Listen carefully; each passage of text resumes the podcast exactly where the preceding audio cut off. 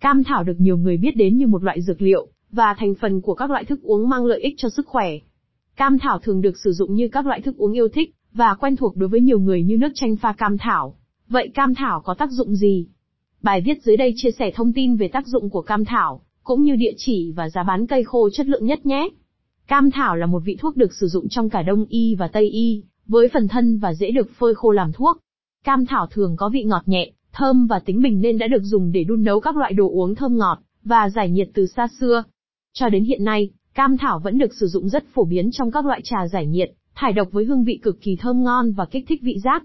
Là một loại cây sống lâu năm và thường được sử dụng để làm dược liệu chữa bệnh trong y khoa. Thân cây thường cao khoảng một đến một phẩy năm mét, xung quanh cây có các lông tơ nhỏ và lá kép dài khoảng năm phẩy năm xăng-ti-mét. Cây cam thảo thường nở hoa vào mùa hè và mùa thu, hoa thường có màu tím nhạt và hình dạng như hình cánh bướm. Quả cây cam thảo có hình cong lưỡi liềm với chiều dài khoảng ba đến bốn xăng-ti-mét, chiều rộng khoảng sáu đến tám xăng-ti-mét. Bề mặt của quả thường có màu nâu đen và nhiều lông, trong đó mỗi quả có từ hai đến tám hạt hình dẹt màu nâu xám hoặc xanh đen. Cam thảo có nguồn gốc từ Tây Á và Nam Âu, được sử dụng rộng rãi tại nhiều nước trên thế giới để điều trị bệnh khác nhau.